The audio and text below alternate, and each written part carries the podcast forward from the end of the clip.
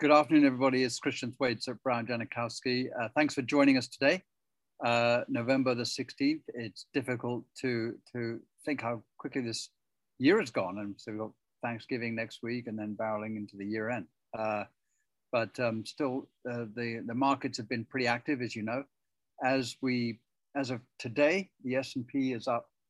I'm going to give year-to-date numbers. I mean, things have changed a little bit. Um, in the sense that we we did well up until March, April, took a bit of a summer lull, did a September, August rally. Um, but you know, S&P is up 25%. Um, interesting enough, the S&P equal weighted, which takes out the big weighting of the big tech guys, you know, the five or six companies and the tech weighting, which is about 32% of the index. So it just looks at every single 500 company equally, 0.2% of the portfolio. That's up 27%. And that's important because uh, the broader the market rally, the less nervous uh, um, I certainly am. If it's all being done by a few names getting on historical and stratospheric, stratospheric multiples, then uh, that's that's one market condition that isn't necessarily uh, terribly comforting. But if you're seeing a broad range uh, of stocks rally, then there's a little um, little sort of better optimism with that because it means that you know more companies are benefiting from the from the recovery and it's not uh, as one as lopsided as it was in 2020. Small companies too up um, up 34%, so it's like a 7% increase over over large companies, and the same story there. Um, smaller companies, you know, are smaller. Most companies, small companies, stay that way. There's a bit of a myth that they end up being Goliaths in the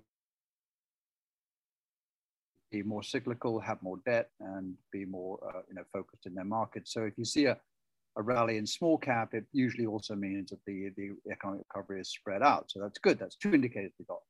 Um, Nasdaq continues to do its its thing. Nasdaq is really a shorthand for the top tech companies. That's up 25%, so pretty much in line with the S&P.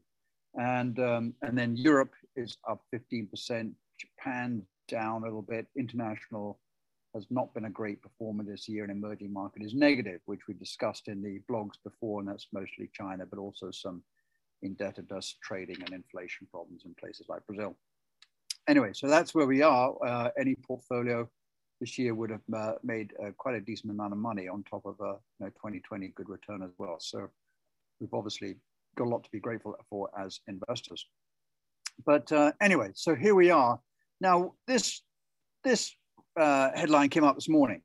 And um, so this is the big uh, retirement fund for CalPERS. Now, as you know, probably CalPERS is probably almost permanently lagging in its investment returns given its obligations.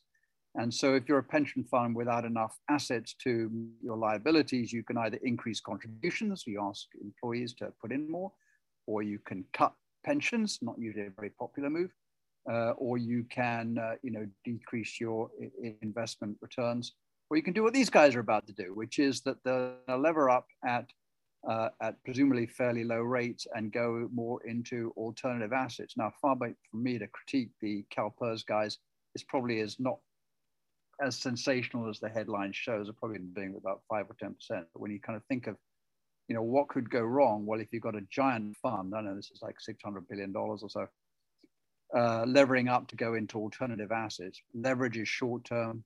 The rates you borrow at uh, uh, fluctuate. An alternative asset is incredibly illiquid uh, and will only get kind of repriced about once every every year. or So, so you know, there's definitely some uh, some fraud in the market. You know, whether it's um, these kind of things or electric vehicles, there's plenty of places where the markets are pretty heady. And when I see a headline like this, you think, really, they're going in at this stage of the cycle to, um, you know, go into uh, risky investments with borrowed money. So, you know, we're certainly cognizant that you know that while things are looking good across the economy and the stock markets, there's things like this will come back and be be quite an unpleasant surprise. But anyway, let's kind of uh, talk about where we are in November. So uh, the good news is the COVID nineteen rates have have well, the bad news is they've stopped falling, but the good news is they're much lower rate than they were. Uh, but there is a slight tick up, probably the seasonal effect, and um, you know, so it's it's around with us. Uh, it was a very big hit to Q3 GDP. So we had a six percent, seven percent print in Q1 and Q2. And Q3 estimates started at 8%, ended up at 2%. So that was the whole COVID uh, Delta 19 sweeping through and kind of cutting back uh, activity. And it does mean that I think a lot of that will be pushed into the fourth quarter, and we're looking at a really robust fourth quarter growth. But I kind of want put one thing out here, which is that um, you know it might be that we're living with COVID for a long time.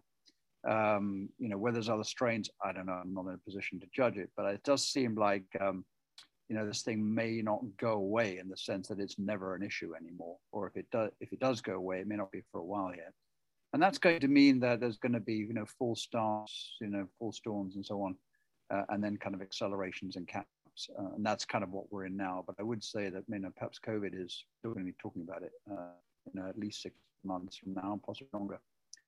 Uh, inflation is the uh, big debate. So um, that is something which uh, is essentially in, in two broad camps although they're kind of staking out rather extreme grounds at the moment which is that um, inflation is temporary. It's due to a few sectors of the economy which have got hit badly by COVID, uh, supply chain management, um, and a few sectors which have just not been able to uh, meet demand which they've had. Uh, then there's which no, no, no, it's uh, it's likely to be uh, much for much longer. I have sympathy with both camps. I think that, um, you know, make no mistake, the 2009 to 2020 inflation period was incredibly low. I mean, there was never a, any sustained time where the inflation was hitting percent, and that was with the Fed throwing easy money at it for the best part of a decade. We just could not get out of a very low inflation environment, and that you know that has problems for wage increases. Uh, and while it's stable and everything, it's usually um, compatible with uh, with with slow growth, which is exactly what we had, two percent growth, you know, for about ten years. So I think that a slightly higher level of inflation is nothing to worry about. I think we will get, we, we know that uh, higher inflation in the next few months. And don't be surprised by the, by the headlines. We know that the used car prices are high. Uh, they're not likely to fall uh, in the next couple of months. We know that new car prices are high. They're not likely to fall either um, until they kind of get the supply back online. Both those two, both those two are 7% of the of the index. So um, that's uh, that's that's going to be a very high high uh, number part of the uh, CPI. I hope everyone can hear me. I hope I'm um, okay. Um, Debbie, if I'm having if, if you're having a problem with the uh, with the with the sound or anything, just let me know. Will do. okay. Yeah. So I, I got a uh, call on my phone. Second. so um, the, the other thing on uh, inf so inflation is going to be high for the next uh, couple of months. Just, uh, just you'll see it in the news newspapers. Uh, it'll be um, headline CPI. Some of that is uh, again these op opened and now sorry closed and then opening sectors. I'll cover those in a little minute. Also, uh, the energy costs, which are much higher than they were a year ago. So people are spending a lot more, you know, on gasoline and energy costs and heating going into a winter time. And even today, uh, you know, we're going to have a big spike in natural gas prices because uh, Germany has put a uh, at least a kind of review on the uh, on the Russian pipeline coming up to up to speed, and that will definitely affect natural gas prices in Europe. And if they have a cold winter, it's going to be uh, doubly worse. So anyway, expect inflation to increase a little bit. It's really what we're looking for in the new year that matters, and what things begin to subside and I think they will, they'll come down from these headline rates of five and six to, you know, to much lower than they are now. Um, the other thing that we have is, is negative real wages. And this is really important is that, um, you know, to get a good inflation cycle going, uh, you have to have um, uh, an increase in, in, in nominal and real wages where people are uh, asking for and getting wage increases, which are keeping up with inflation or exceeding it. Then you've got that kind of wage price cycle, which you know many people have talked about, and if you live through the 70s, you probably experienced it. But right now, uh, you know, we, we are seeing real wages uh, fall.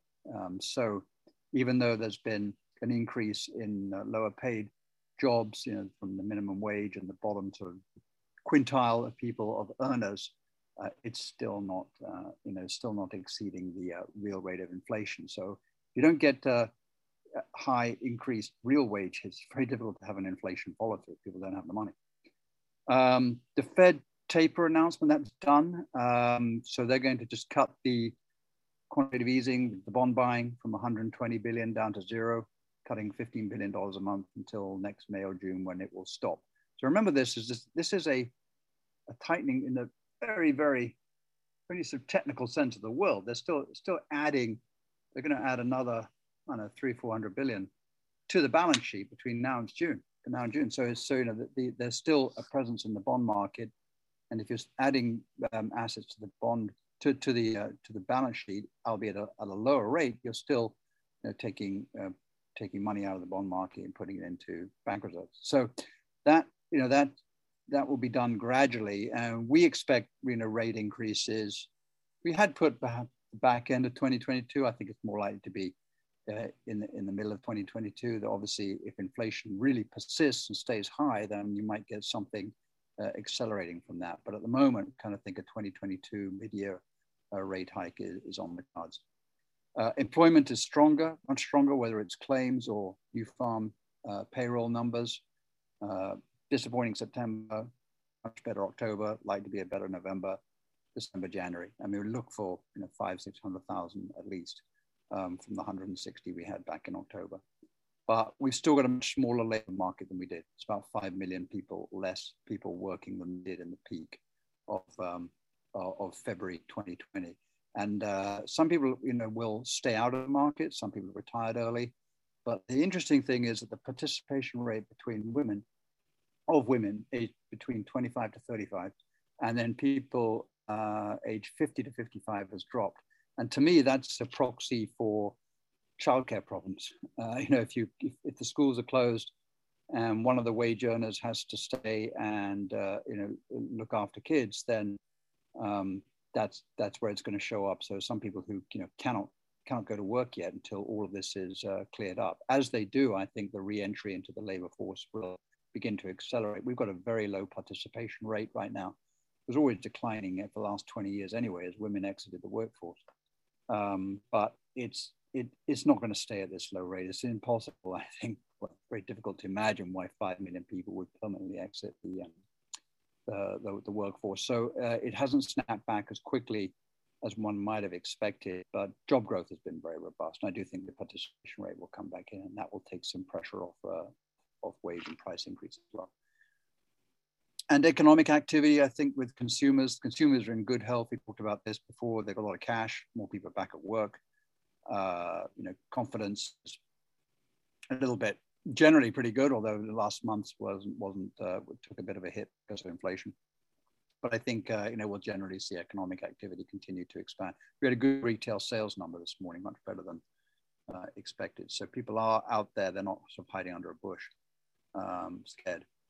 Uh, keep so here's the US got a little bit of an uptick there, um, and that's why I'm kind of thinking that yes, we're back to seven-day rolling average rates which we were in June.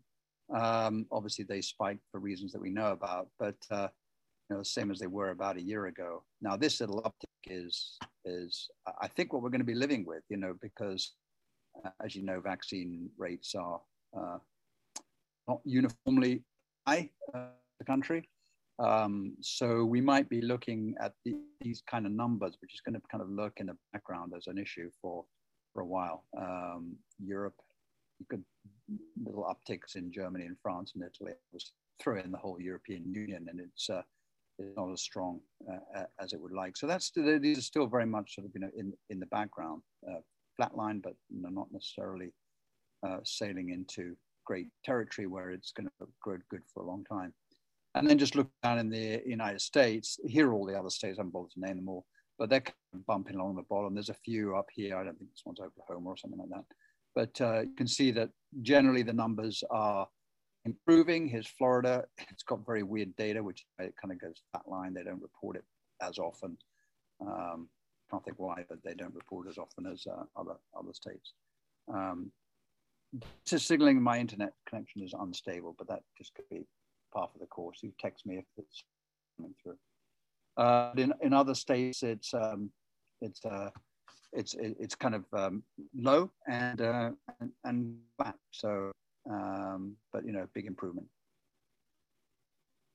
Yeah, my my concern here is look at this; it's all over the place. You know, these are per hundred thousand, so this could be a very sparsely uh, populated state. It's probably Alaska or something like that. And uh, and again, but you know, really what you're looking for is for this all to be trending down and stay down. It's not. It's sort of, you know, it's kind of all over the place. So that's why I think that, uh, you know, the, the COVID-19 green light we're out here, it's all going to be great, you know, may not be forthcoming for, for a very long time. And then you throw in political issues around COVID, uh, and you might be looking at this as a backdrop of, uh, you know, uncertainty for a while.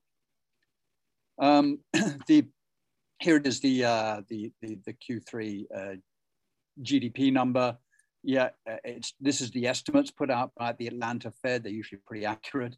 Uh, they started out the quarter at seven, very quickly during the quarter revised it down, and they they were right. It came out at two percent. Um, right now they're back up at eight again. Obviously, it's still relatively early in the quarter, but if this stays like this for the next couple of uh, weeks, uh, you know, gets us into late November, early December, then this 8% turnaround in GDP which you know, should be pretty secure. So, you know, the, the economy is, um, is definitely coming back strong, stronger um, after the third quarter delay.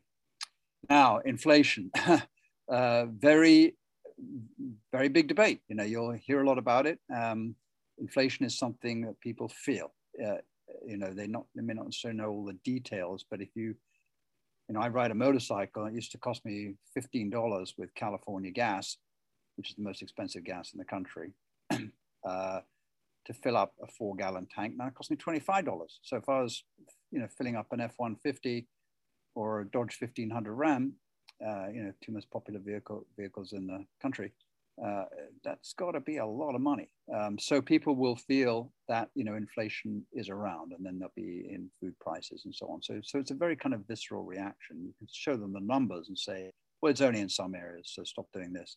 But people, you know, people feel inflation, and it's hitting the uh, hitting the headlines. Uh, you know, there's a debate about it. You know, some are uneasy about this. Is the Bank of England; they've got a different set of problems, but they're you know, uneasy about surging inflation. Yellen says she's in the camp of uh, it will eventually uh, subside. That's pretty much what the Fed thinks as well. Uh, and so interesting is the BIS, I put a lot of credibility into, and that's the Bank of International Settlements, and it's made up of a bunch of very inflation hawkish guys, but they kind of think that it's emotionally transitory because of supply issues and demand coming back quicker than supply. But anyway, this debate is certainly out there, and you'll read a lot about it from almost every source uh, out there.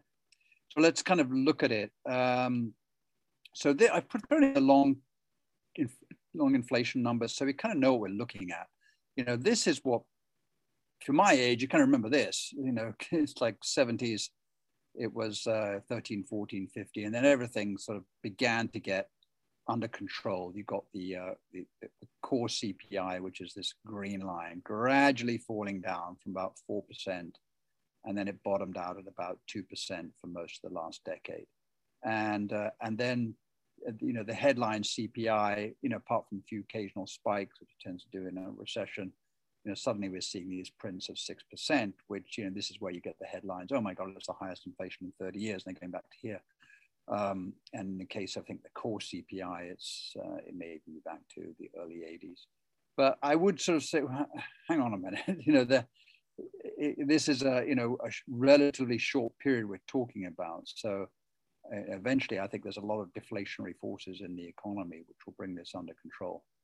Shelter is very important. It's 33% of the CPI, um, and that has definitely ticked up, and that's driven primarily by rents and the prices of houses. Um, it doesn't care. It's not. It doesn't measure how much you paid for your house. It measures the way they do it is they they call up a, a homeowner and said and say if you could rent if you if you could rent your property now what would you rent it at? And what people go through their minds is well my mortgage is x and you know my neighbor's house just went for 600000 and i paid 500000 so i'll just plug in a number. And they do that and it's there's nothing wrong with it. It's and they will and they will also use some rents from around the area to sort of calibrate that as well. But it is a it is a weirdly computed um, measure of inflation. is just so important to the CPI. It's only taken twice a year. Uh, you know, the survey is only done twice a year. Between that, they kind of extrapolate what they think is going on in rent. So that's a long-winded way of saying that uh, it has popped up. I think uh, some of it will ease off a little bit because this includes um, utilities, some utilities, which is not meant to include, and they take it out um, uh, when they readjust the index. But this is definitely this shelter component, which has come up from that V, is a very important to the overall CPI and is likely to sort of stay about this level for the moment, primarily because uh, rents and house prices are kind of you know behind it all. Um, but it does stand out. if you zoom in on this, you kind of go, all right, it did. It went up a lot, you know, from this is the last couple of years. I'm sorry, um, but you can see from September, October, we're sort of tooling along at 1.5, 1.6. Bang, April, we go up to three. And suddenly we get uh, four, you know, four hits at, uh, at four, four and a half percent. But another way to look at that is, is this went up a lot, but this is leveling out. It's not accelerating. And I think that that's, that's primary, probably what we're likely to see. Um, I can't see that the big surprise here was again the used car, the opening index, the, the opening uh, sectors, a little bit of the um, shelter. But if this is what we for the next uh, couple of months, three months, but I think we will, in a four, four and a half percent, it's going to level out. It's not going to sort of keep on accelerating. What markets don't like is this kind of stuff, where it kind of goes from, oh, we would sort of, we all thought this under control, and suddenly doubles in a very short space of time. This is more about you know, leveling out inflation, I think, so, and not accelerating. So that's currently, I think, what we're likely to be seeing. There it is for the last five months. Um, these are some of the sectors that got all the, just takes you back to, um, I have to move something here. This takes you back to a year. So used car prices, um, sorry, this is truck, this is car rental, this is your up 35%. Used cars up 28%, new cars up 10%. Um, and these are obviously things that people experience. Here's the airlines one, which was up in the summer and then got clobbered by this Delta wave down again, but that will start to go up. But if you look at these over the long term, used cars and new cars price level has nearly zero for 25 years. Very, very little inflation uh, in, in, in used car prices. So these are not going to stay that. They are, I think, you know, bottlenecks the reopening, uh, you know, demand slightly higher thought, some staffing shortages, all this kind of stuff. But you do simply do not get a used car uh, CP running at 28% year on year because you know the gap between new, new used cars is, is, already you know very very tight. Are people say no, I'm not going to do this. Uh, so and there's also a huge shortage of supply of of used cars right now at the same time as there's a chip shortage for the new cars. So my point is that yeah, these kind of make sense that they've gone up, but not the kind of industries where they can uh, ratchet up price increases year after. They're going to subside. Uh, I said the long term is zero to, to, to 1%. They can't sustain price increases of double digits. This is a great slide from a guy called Matt Klein, whose blog is well worth reading if you've got time. But essentially, what he's done is take is break out inflation between the core inflation and then what pandemic idiosyncratic categories, which is essentially all categories we've talked about here. It's down at the bottom. Cars, trucks, new vehicles, so they've got supply problems. Energy has come up from uh, restaurants, hotels, air, all know the story there. They closed down, they opened up, they opened up less capacity than they down at. Uh, admission to live events, you know, club membership. How many of us said, well, I don't really need the gym membership because I can't go to the gym. So um, you know, uh, I'll, I'll, quit that. And then things opened up and they, they, they saw more demand. They tried people to come in and um, uh, their prices went up year over year. Because like a year ago, no one wanted the, how much prices people didn't come in. They're able to get those prices back to what they were. Tuition and childcare, car and truck rental uh, motor vehicle insurance. A good, that's a, another classic one. It's like I'm driving less, I'm at home, I don't have to commute. I'll drop the drop the car insurance. There's no penalty for doing that. So car insurance uh, uh, premiums decline, then everything reverses and they come back up again. Anyway, so if you kind of take out those pandemic idiosyncratic categories, you can see they're a very large part of total inflation. So this was the monthly one, 0.9%, and 70% of it is those three, is those uh, uh, pandemic categories. So, um, you know, here it's a little bit more core.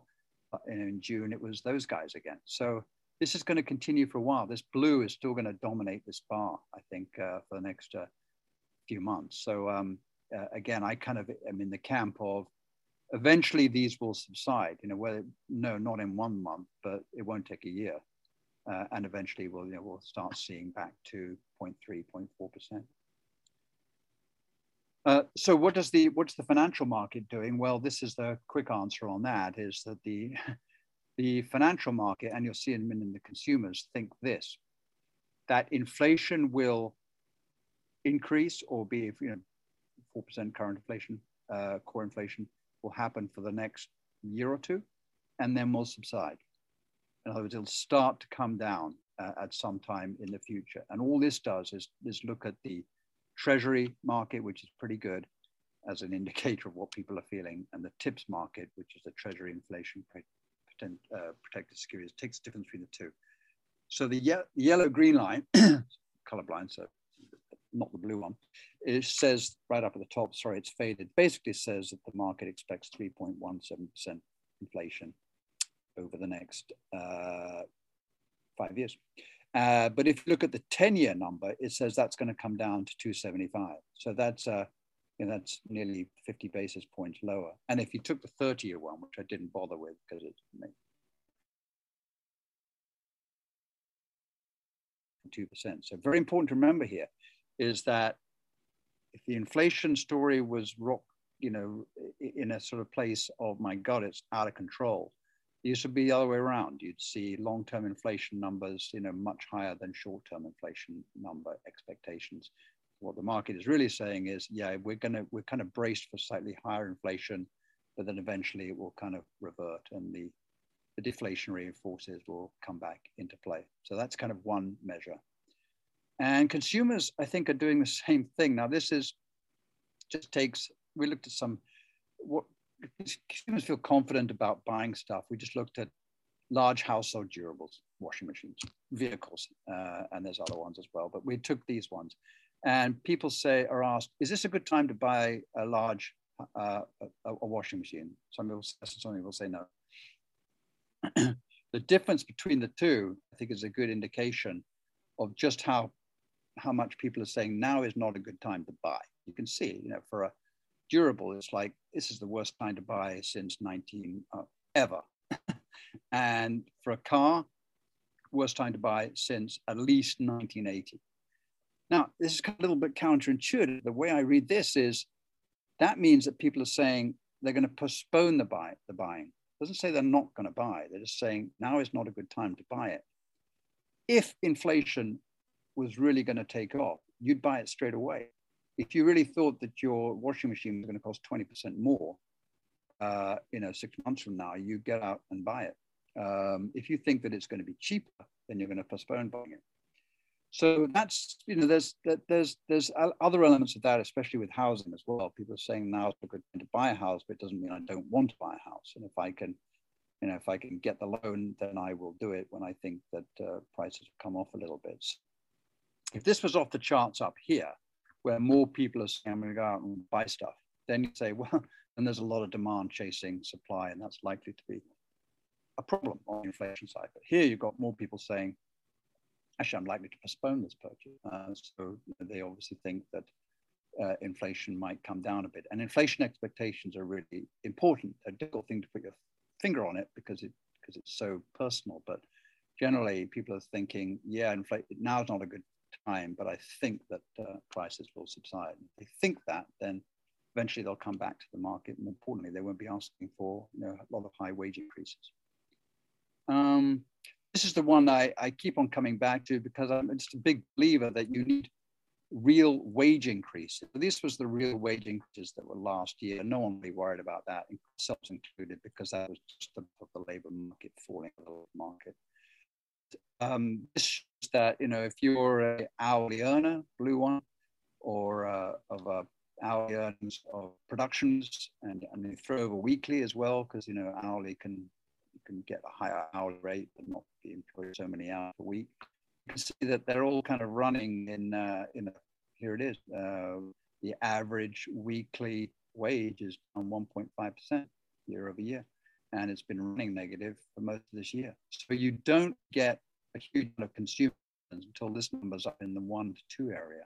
So this is obviously something to watch when a wage might catch up at some point, and the employment cost index only comes out every quarter. This is every month. Um, it does tell me that at least you know the are we hearing about wage increases, and personally I think it's a very good thing for the economy. Uh, generally, you know, wages are not keeping up with inflation. Not keeping up with inflation. You're not going to get a lot of inflation definitely the jobs market is, uh, is mending. This is 551,000. Going to need some more.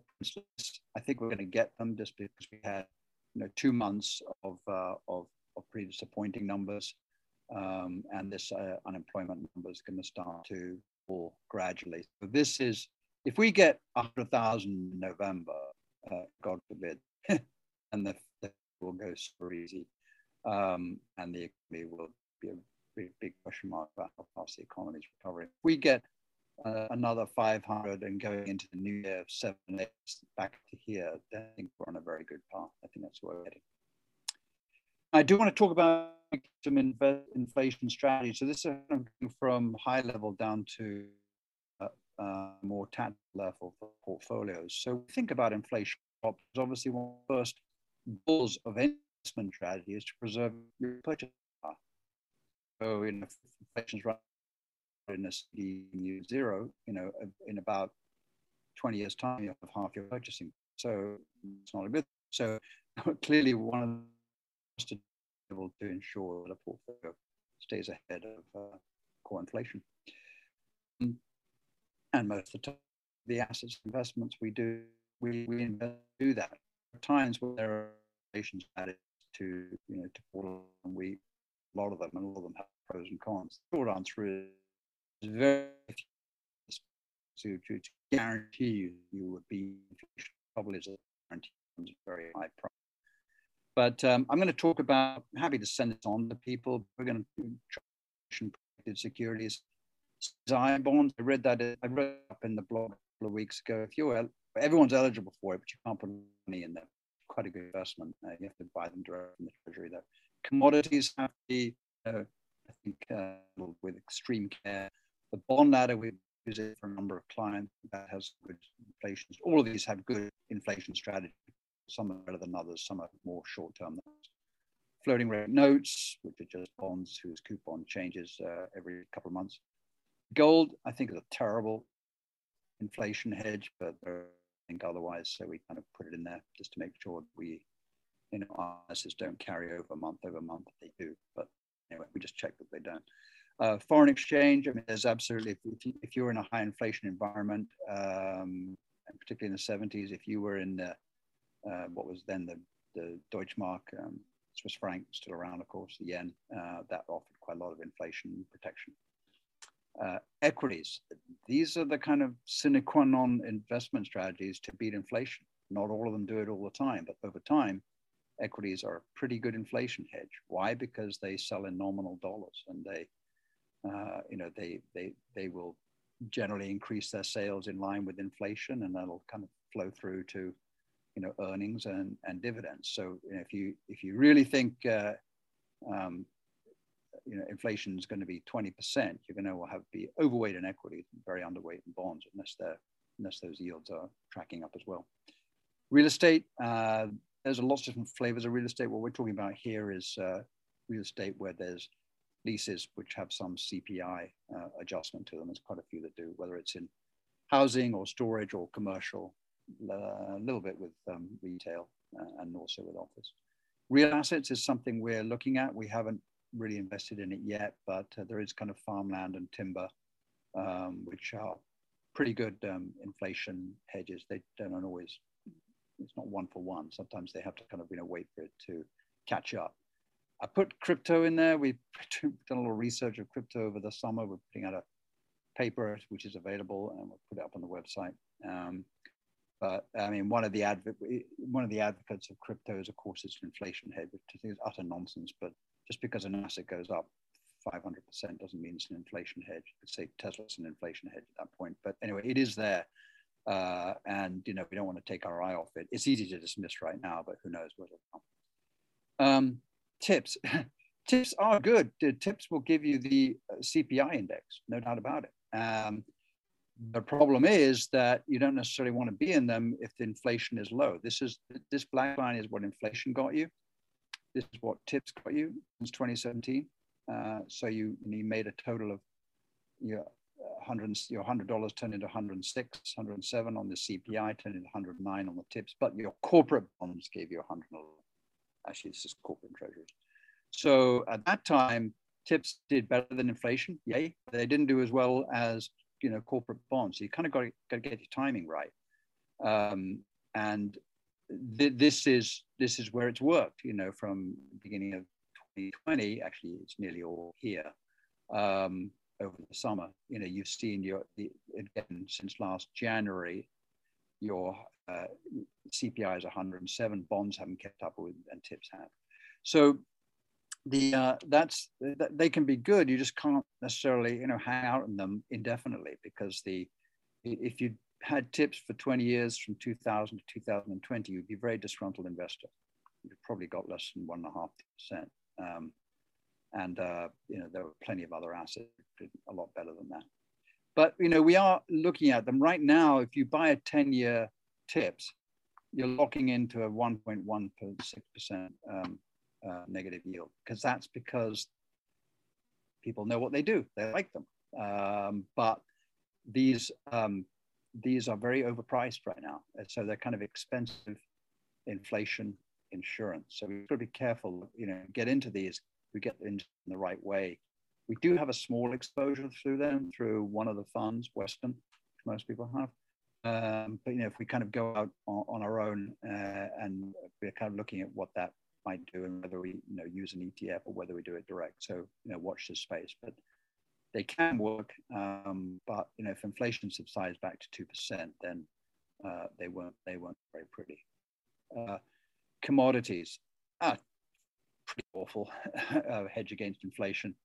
Uh, in short term, you can get spikes like this. Look at that. This this is kind of all lumped together, so you can put in your metals, uh, nickel, aluminum, copper, all the industrials, and you can put in some energy there, and you can put in precious metals and everything else. It doesn't really matter which one you use; they're roughly the same uh, behaviors. So here you go. You know, you did really well with your with your infl- uh, with your uh, commodity index. It went from you know, 300 to the 500, and much better than inflation. But look how volatile it was. And over the long term, done it just because uh, you know there is a shortage of these types of commodities. Um, and they requires less input of commodities per unit of GDP these days. So uh, again, something you're going to have to you know, get in. And I always say uh, commodities where you do silver or nickel oils, like when you get in, you've got to have an exit strategy. If you hang around in those commodities, you will get certainly burned. Here, even in a you know you made no money for uh, 28 years. then here you made money out of 2008. It's all China basically, and had it all collapse. So it's something where you've got to be very careful. It doesn't matter whether you buy the commodity or the mining companies. It's the same issue. Same issue with gold too. It doesn't help you to go to miners. Uh, the bond ladders we like. This very simple concept is that if you if a 10 year getting you today and a one year bond getting you 50 basis points and rate going up and they're going up because inflation's going up. Then as this matures, you just invested at the lower end. And this then is all kind of just down a bit like a Tetris thing. So, you know, this one becomes the one, this one becomes a two year and so on. So if interest rates go up, this is very good cap the, you know, the, the change in interest rate. We do use this uh, and interest rates you know, stay positive in a real on a real basis, which they're not right now, but, but will, um, then this is a way to capture that. Floating rates, um, this is this red line, a very, very steady investment. Uh, apart from know, what briefly happened in March last year, but on market was even worse. So you're essentially getting a very, very steady rate of investment. In theory, you should inflation, and we like them. Uh, we've used them sometimes. We're using for some time now, but uh, really the bet is is uh, is borrowing rate keeping up with, with inflation. We do, uh, which it does, um, but it's kind of steady and we've used. Uh, I thought it would have been rude about gold. Here we go. I can prove now. Uh, yeah, it looks. This is what most of the gold bars say. Ah, gradation index. You kind of go, okay, but uh, you know, gold was really regulated for, you know, for um, you know, 70 years until Nixon came off the gold standard, and it had you know a huge rocket, and then, know, if you put it in 1980 or silver market, you you you um, you know to make your money back. And it had another run. People got scared out of the GFC. Um, but anyway, you kind of see that for the long time, it's great. Uh, you made nine thousand dollars off a hundred dollar investment. Inflation's at one thousand four hundred. You're, you're well ahead. But I'd say, yeah, you kind of chop this up into different elements. You'll find that it doesn't do that job at all. Here's a good. Here's a good. Period years, you know, the the uh, gold price absolutely plummeted. Inflation went, you know, on ahead, at a lower rate. And now you're, you know, way behind. So I think gold is more of a a, a low rate. You don't get any interest on gold. You don't get coupons. So the, the, the holding costs of it are, are less in a low rate environment. And in a slow growth area, it can be reasonable. But we kind of normally stayed away from gold. Um, and it's and it's inflation beating uh, properties are, um, are, far inferior, I think, to equities. Equities work very well. Here you go. Going back to 1960, your $100 turned into $7,800 nominally. And in real terms, this bottom line, this is the CPI uh, multiplied by the inflation number, it's $816. So you have more than you know kept up with your uh, purchasing power. Um, so they've been a very good uh, inflation hedge. Sometimes they don't do as well, uh, but generally they've they've done very well. Um, and right now we have, remember that real rates are incredibly low. Here's the federal funds rate less the rate of inflation, um, minus 6%. And, uh, you know, when we're this low, I mean, I wouldn't take this as a direct chart of everything on here as gospel, but uh, generally, uh, if you've got low rates, uh, low real rates, I mean, again, some of the 70s might mess things up a bit, but you had some pretty good returns here you know, 31, a 19, a negative 11, a 1, a 12, and a 25. So it, it really, you know, it's around places like this. This is obviously the tech crash. This was the GFC minus 38%. These are, these are not, um, these can happen, but they're really independent of the uh, real inflation story. So I guess my, my, my, my summary on this is that real rates are low. That still makes it quite attractive to companies to borrow. So you're not stifling, you're not turning off the economy and willingness for people to, uh, companies to invest. A quick dive down. So we kind of took some different scenarios here about, okay, what does high inflation mean? Well, we just took a, a cut of 3%. And what this says is that if you have 3%, less than 3% inflation, but it's rising, equities outperform that inflation 90% of the time.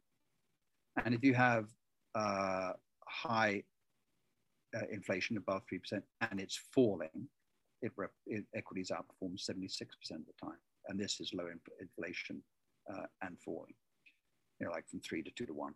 This is high and rising, so three, four, five, six, uh, and it's kind of stays there. This is when equities don't do as well, but still, you know, half the equities do better than inflation. So if this was all the way down here, uh, then you'd have to look for a different inflation hedge if you felt that inflation was high and continuing to accelerate. But generally, equities are a good hedge against inflation, which is uh, you know, what we've kind of started out with. But here's the but. In periods of 3% and rising inflation, here we are, that's what I've written up here, you have to look at what sectors do well. So the S&P 500 will, you know, will generally, just like just we saw there, 48% of the time will will outperform. Uh, but the sectors that do really well in in uh, in inflation is the guys up here in the top right. So energy. you probably want to be an energy stock right now, but Exxon's up 60% over last year. equity REITs, which we which we are in. We we like those. Um, and also you want to be in consumer staples. Why? Because most consumer staples have pricing power. If you think of you know Clorox or Bounty or Heinz or Coca-Cola, God forbid, but that is considered a staple. You know, they do people do go out and buy them, not regardless, regardless. Sorry, such word as regardless. Regardless, not regardless of price, but they've got, you know, people will still buy them even as inflation uh, goes up a little bit. So consumer staples tend to have good pricing. So do utilities because they just go to the regulators and ask for a higher level of uh, return on capital. Which don't be in is mortgage REITs and consumer discretionary and tech. Uh, techs don't typically pay a dividend, so a high inflation means you're just going to discount them by a higher level price level, and they're not worth as much. So if you this remember, this is a three percent accelerating environment. So that's the things you want to be in. Um, and uh, we've got some of that already. We've got the equity REITs, we've got consumer staples through the dividend aristocrats. We haven't got a big exposure to energy. It did very well in the 73 to 2020 period, which could be quite there again. But the point about this is that you know you do have to kind of pick and choose your what equities you think are going to do well because this is the history of it. Uh, real estate, I think we've covered. You know that that definitely works. This is just S&P 1500, which includes the mid and small caps.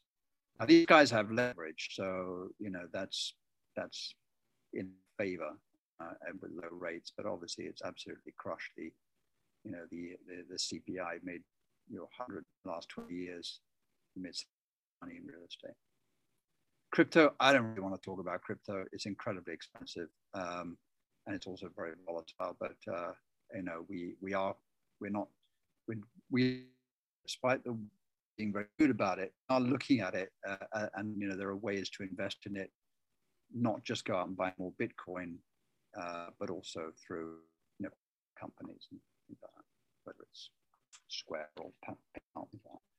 There's there's ways for us to get it uh, uh, as well. So I guess that run through on the investment options. Um, as we sit down with clients, we're kind of thinking about these inflation uh, investment strategies. Some we've kind of got already. Uh, to execute more if we thought inflation was going to hand a little bit, but for the now, I don't think that that's likely.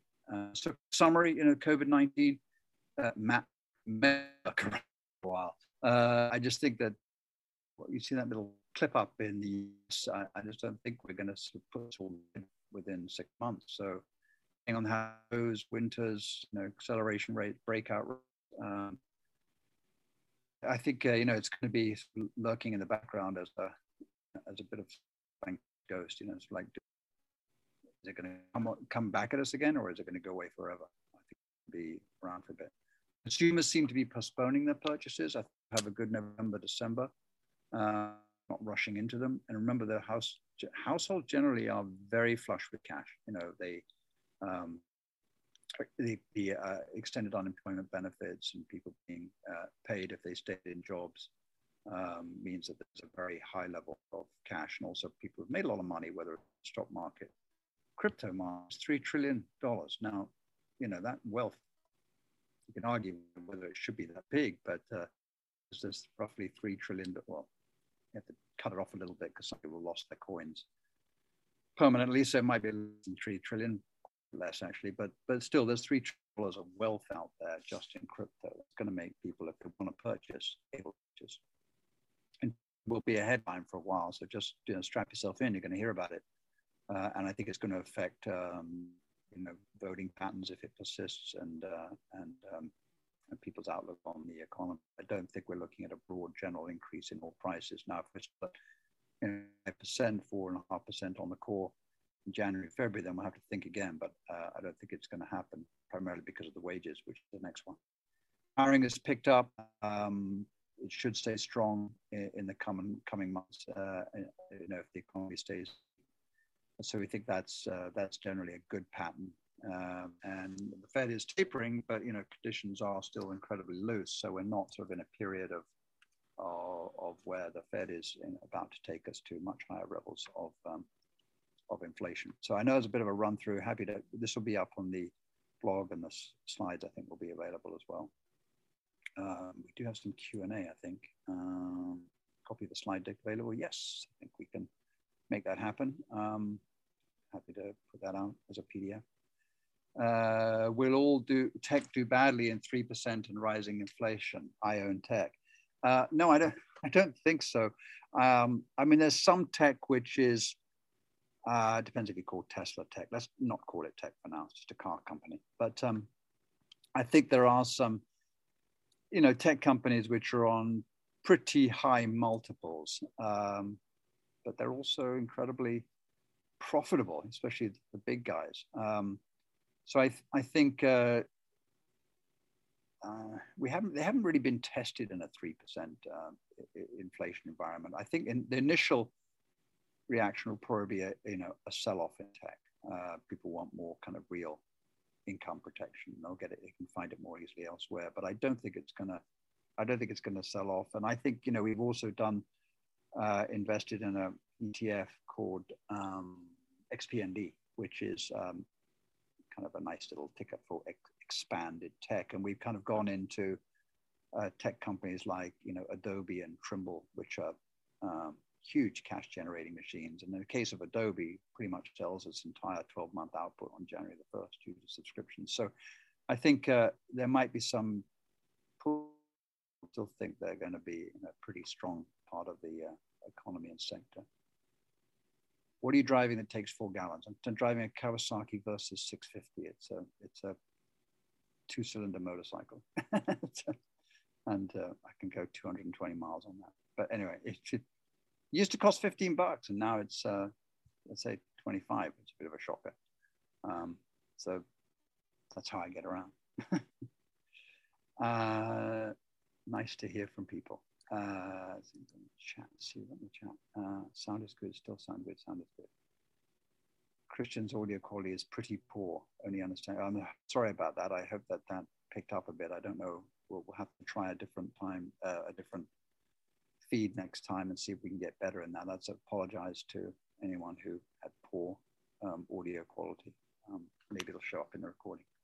Well, look, thanks very much. Uh, sorry to take up your time. We'll do one more of these, obviously, before the year end. Um, but I think generally we've been in a, uh, you know, a, a, very good environment, and now we're sort of facing this inflation change. Um, you know, I don't think it's a regime change, but certainly different from what we've been experiencing. But I think uh, know, with the other parts of the economy, especially employment and output.